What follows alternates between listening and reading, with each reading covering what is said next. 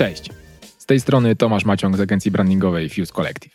To jest podcast Creative Sparks, w którym rozmawiam z ciekawymi ludźmi ze świata agencji marketingowych, kreatywnych i strategicznych oraz dzielę się swoimi doświadczeniami związanymi z rozwojem i budowaniem agencji. Creative Sparks poza podcastem to również newsletter oraz blog. W tych miejscach poza wywiadami i dzieleniem się swoimi doświadczeniami udostępniam również dodatkowe narzędzia i materiały, które sam na co dzień wykorzystuję w naszym biznesie. Całkiem niedawno na blogu pojawiła się osobna zakładka, która zbiera je wszystkie w jednym miejscu pod adresem creativesparks.pl łamane przez narzędzia. Możesz tam znaleźć m.in. szablon umowy ramowej z przeniesieniem praw autorskich, który był urodzinowym bonusem do 17 odcinka podcastu. Jest też przewodnik dla kreatywnych po content marketingu, w którym krok po kroku pokazałem, jak doszliśmy do około 200 zapytań rocznie od klientów właśnie dzięki postawieniu na content marketing i SEO. Ale jest też na przykład kalkulator bazowej stawki godzinowej, który pomoże wyliczyć poniżej jakiej stawki nie powinno się schodzić podczas współpracy z klientami. Sam podcast jest dostępny na wszystkich platformach, czyli na Spotify, w Apple Podcast, ale też na YouTube. Także zachęcam do subskrypcji tam, gdzie na co dzień słuchasz podcastów. Ten odcinek jest w trochę innym formacie niż pozostałe wywiady.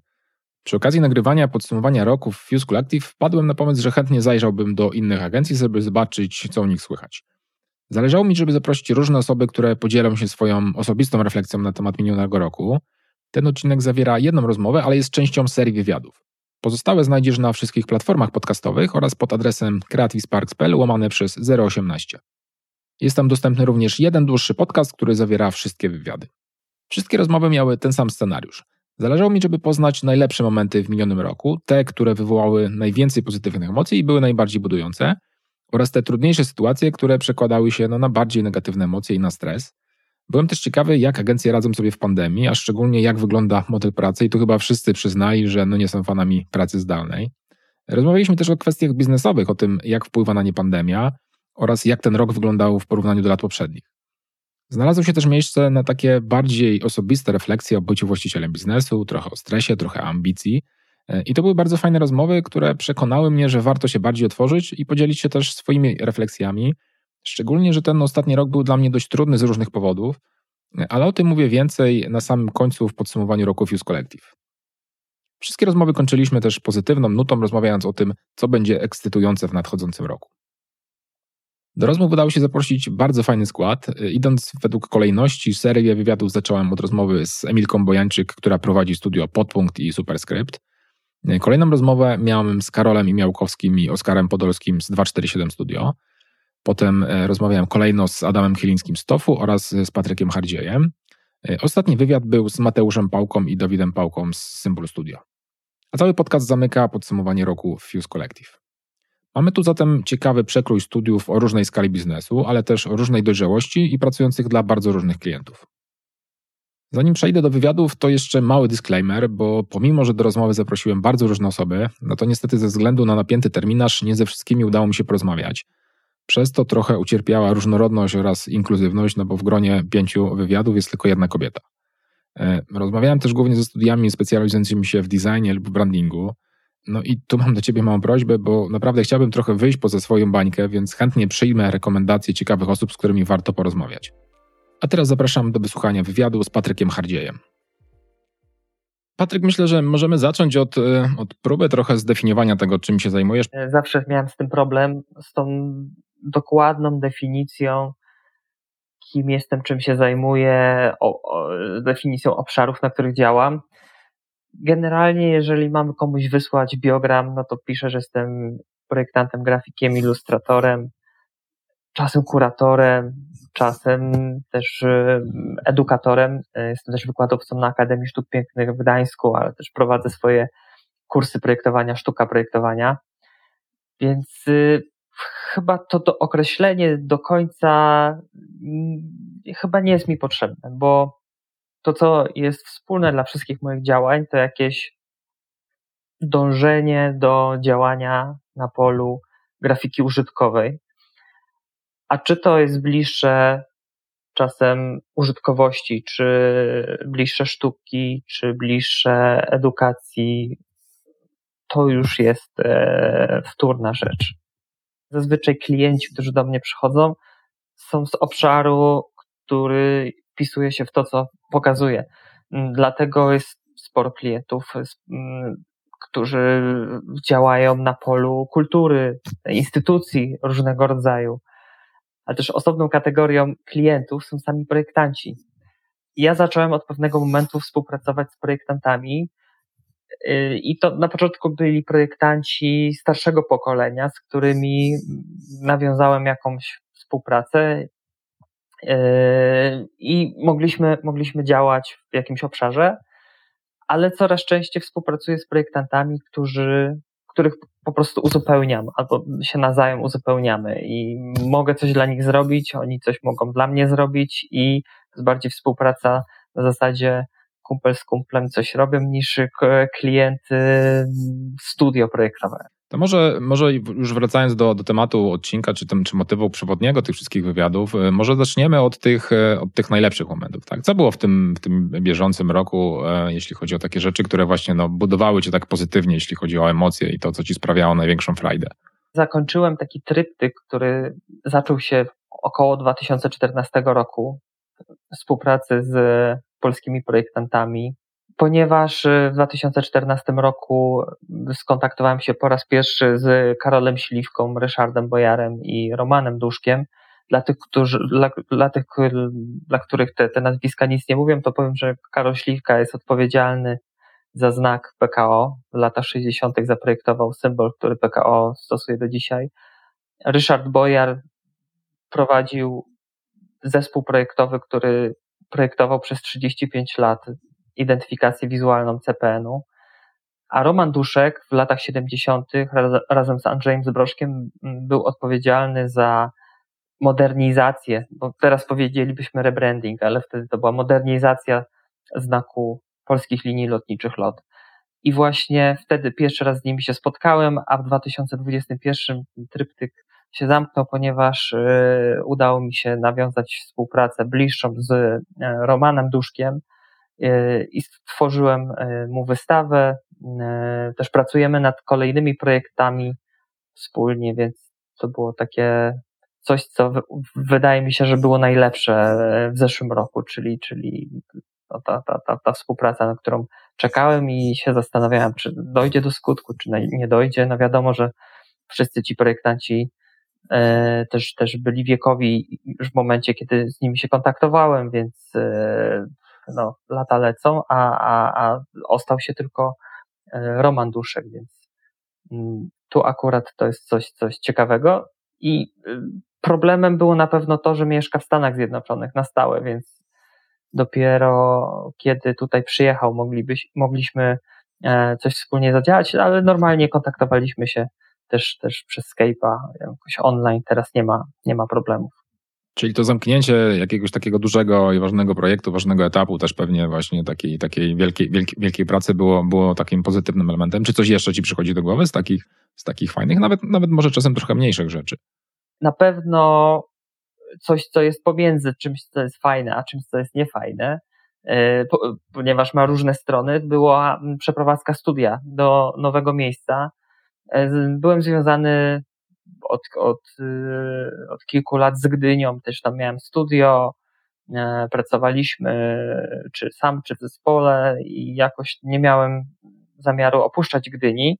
Natomiast mm, przyszła pandemia, mm, zaczę, zacząłem współpracować z zespołem online.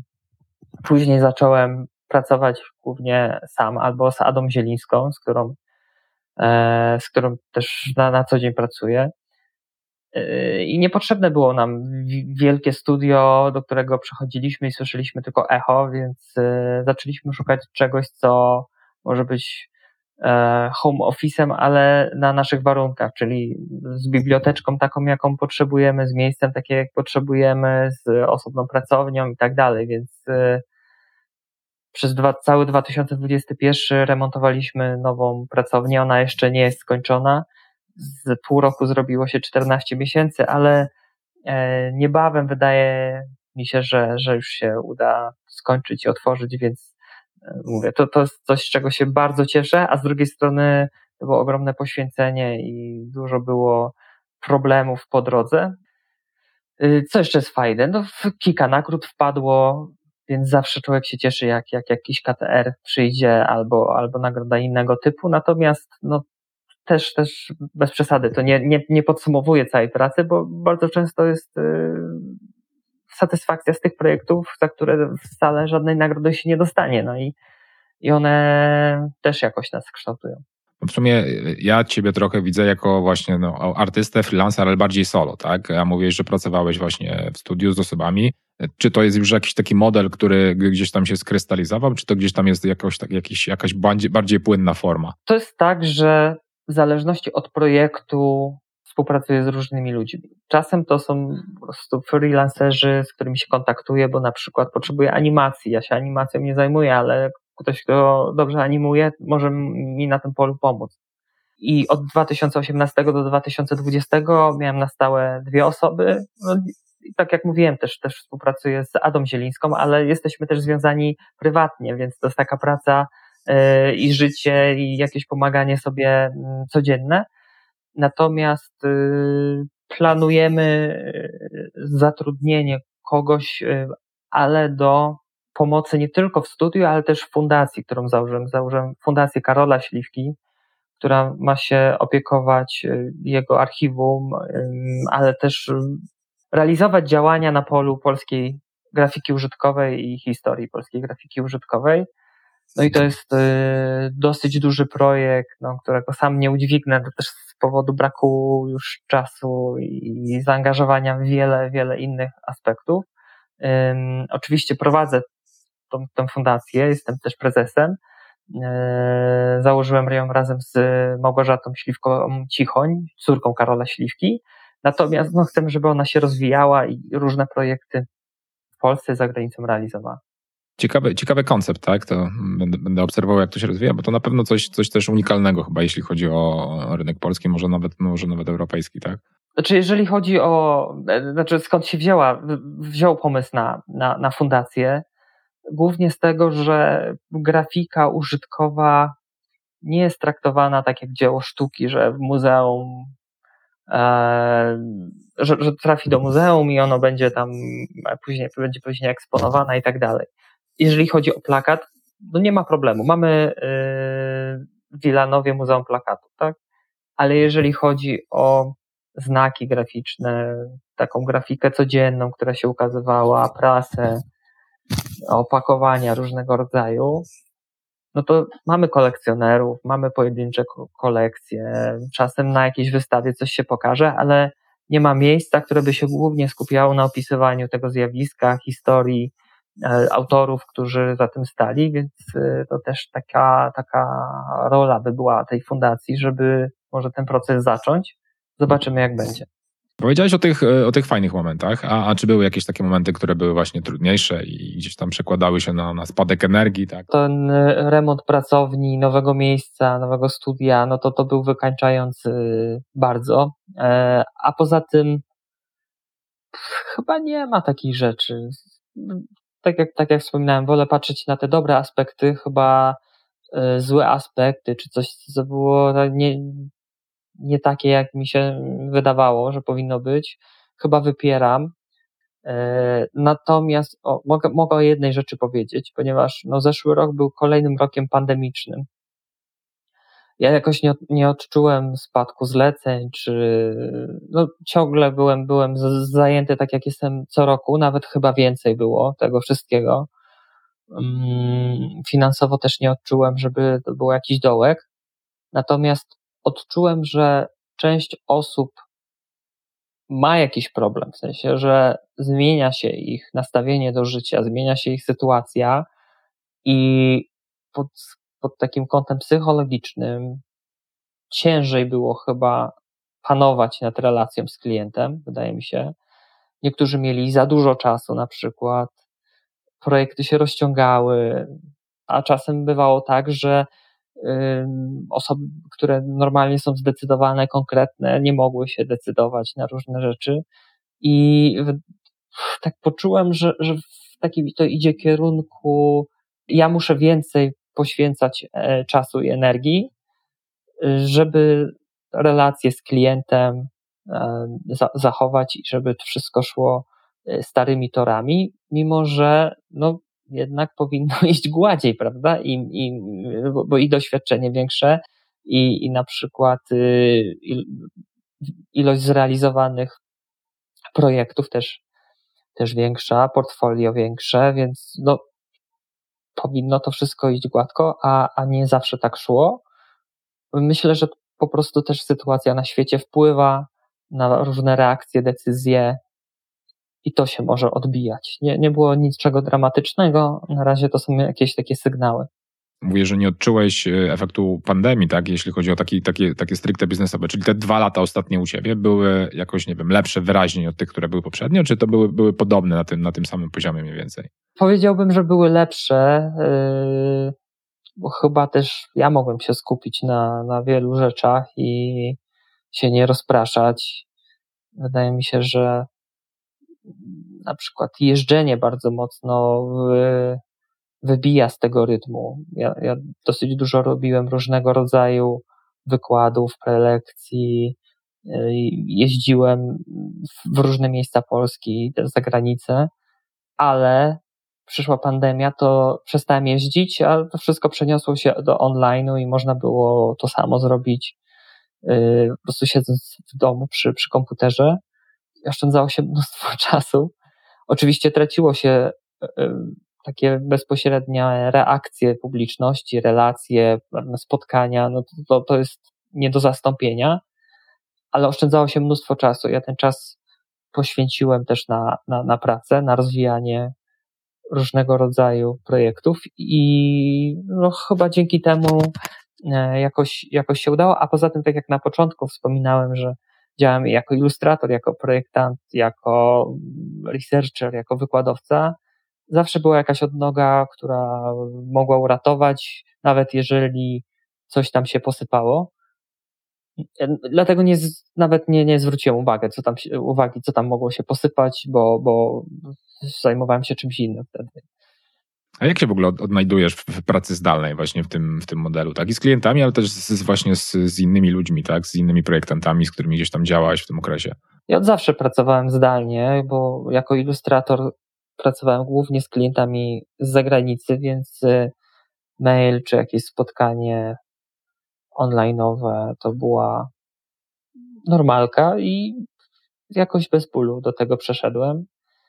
Trochę zabolało mnie kwestie edukacyjne, ponieważ kontakt ze studentami, wzięcie papieru ołówka i narysowanie czegoś, rozplanowanie na przykład kompozycji albo pokazanie detalu, typografii w jakimś projekcie, na takiej bezpośredniej korekcie, ma zupełnie inny skutek niż pokazywanie myszką na komputerze. Zazwyczaj jakieś są problemy techniczne, no to albo ktoś ciebie nie słyszy, albo nie może udostępnić ekranu, albo coś przerywa, albo mówisz do grupy studentów, których nie widzisz i są tylko A, B, C, D, E, E i tak dalej, liter, pierwsza litera imienia i w sumie to tak mówisz w próżnię, więc też para uchodzi. Czy masz po tym roku jakieś takie bardziej personalne refleksje dotyczące właśnie, no wiem, ciebie w twoim biznesie trochę, tak? W sensie takim, czy, czy to był e, taki rok, czy nawet ten poprzedni, tak? Który, no nie wiem, był trochę trudniejszy, po właśnie pod kątem, nie wiem, emocji, stresu, czy, czy obłożenia pracą, czy takich rzeczy, czy nawet, czy może, czy może takich dobrych rzeczy, tak? Które się gdzieś tam pojawiły? Właśnie może to wciągnięcie pracą jest nie, nie za dobrym nawykiem może powinienem zacząć więcej odpoczywać albo gdzieś się urwać i wydaje mi się, że znalezienie czasu dla siebie jest chyba, chyba teraz moim największym takim e, utrapieniem, ponieważ no, nawet przeczytanie książki czy obejrzenie czegoś jest ogromnym wyzwaniem. No tak jak jeszcze obejrzenie raz w tygodniu, może znajdę czas wieczorem, żeby, żeby coś tam y, zobaczyć, czy to serial, czy to, czy to film, na, na przykład książka, no, bardzo długo mi zajmuje w ogóle przeczytanie jakiejkolwiek, już prędzej chyba napiszę książkę niż, ją, niż przeczytam, bardzo, bardzo często tak jest. I ja mam chyba z tym problem, że po prostu też wsiąkam w, w branżową, w branżowe sytuacje, ponieważ y, ciągle magluję y, projektowanie, ciągle rozmawiam z projektantami, ciągle grzebię polskim projektowaniu w jakichś archiwaliach. Jak robię wystawę, to znowu jest o projektowaniu. I, chyba czasem wydaje mi się, że potrzebuję czegoś takiego jak, jak odskocznia i na przykład popatrzenie może na to, co robię, albo projektowanie, ale pod kątem y, zupełnie innej perspektywy, zupełnie innymi oczami. Y, więc, więc y, no, coś, coś, coś takiego wydaje mi się, że mam deficyt tego typu myślenia i, ale też, też chęć żeby to e, też zmienić. No.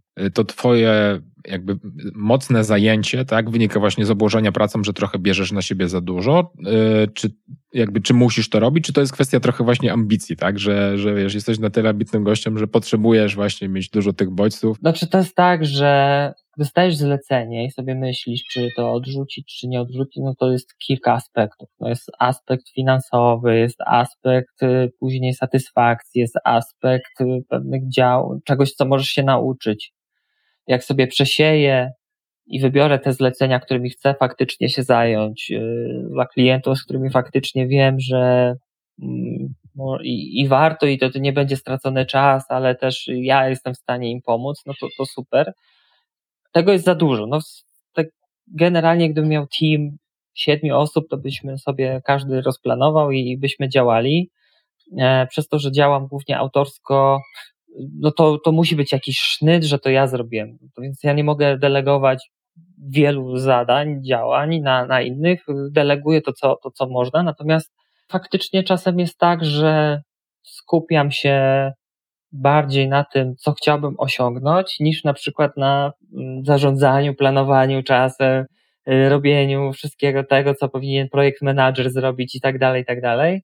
E, no i czasem się zdarzy, że y, przestrzelę, no i trzeba z tym się zmierzyć. Natomiast no jest też bardzo wiele rzeczy, które, które mówię, no, no, może nie powinienem tego brać, ale, ale wezmę, spróbuję w ogóle, bo może to jest okazja do zrobienia czegoś albo rozwinięcia czegoś. Bo jeszcze nie robiłem takiego tematu. E, I chyba, chyba to jest ambicjonalna bardziej, bardziej sytuacja, ale y, nawet nie tyle, że ja się ograniczam z tym i zaczynam jakoś inaczej o tym myśleć, ale im jestem starszy, tym też widzę, że no, człowiek mniej może, no, musi w końcu spać. No to nie są te czasy studenckie czy kilka lat po, po studiach, gdzie okej, okay, dobra, dwie doby teraz walniemy, no bo przecież no jest kawa.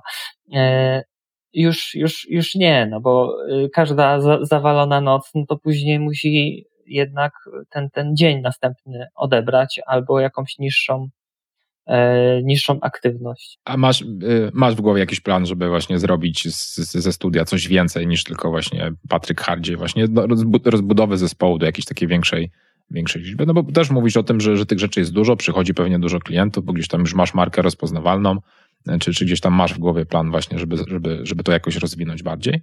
To się dzieje, yy, ale żeby zebrać taki team na stałe, to, to, zobaczymy, jak to będzie. Musimy na, na początku, ja, ja, Jada musimy zobaczyć po prostu, co, e, co można delegować, czego nie można delegować, czy w końcu można jakoś tam przełamać pewne, e, pewne bariery i, i komuś y, oddać na przykład inicjatywę. To też jest y, czymś, co, czego, czego się po prostu człowiek uczy. No. Szczególnie, że E, jeżeli jest takim control freakiem jak ja, no to, to, to, to, to, to, to, to nie jest takie proste. Mm, ale, ale wydaje mi się, że tak, że, że w końcu to, to nastąpi, no bo to, to jest naturalna kolej rzeczy, że no albo się człowiek zwija, albo rozwija. No i jednak jeżeli, jednak jeżeli chce dalej być projektantem też komunikacji wizualnej, systemów wayfindingowych, brandingów i tak dalej, mm, no to w zespole to lepiej działa. Jak się jest ilustratorem, to się po prostu działa na własną rękę. Ja łączę te dwie rzeczy.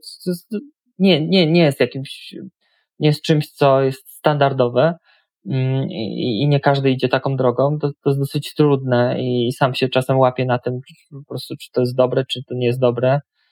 Eee, bo po prostu trzeba przestawiać mieć taką wajchę w głowie, że przestawiasz się z takiego myślenia autorskiego, stylu robienia na swoje nazwisko, na coś, co jest po prostu głównie y, grafiką użytkową ma komuś na przykład pomóc dojść z punktu A do punktu B, musi być typografia czytelna, jest 10 tysięcy formatów, które no, trzeba przeformatować, na, samemu się tego nie zrobi i tak dalej. A co cię, co cię ekscytuje, jeśli chodzi o przyszły rok, tak? O takich rzeczy właśnie, nie wiem, może jakieś rzeczy właśnie projektowe, czy biznesowe, czy...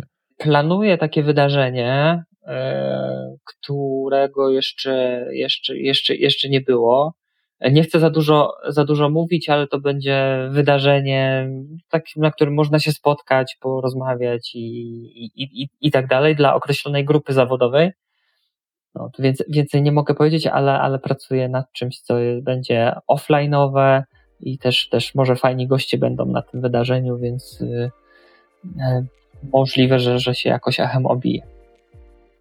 Dodatki do tego odcinka znajdziesz pod adresem creativesparks.pl łamane przez 018. Zachęcam do subskrypcji podcastu tam, gdzie go aktualnie słuchasz. Informacje o nowych odcinkach na pewno będą pojawiały się na Facebooku agencji Fuse Collective, na Facebooku Creative Sparks oraz w newsletterze. Jeśli macie jakieś pytania albo po prostu chcecie się do mnie odezwać, zachęcam do napisania maila na tomaszmałpa.creativesparks.pl. Cześć i do usłyszenia w kolejnym odcinku.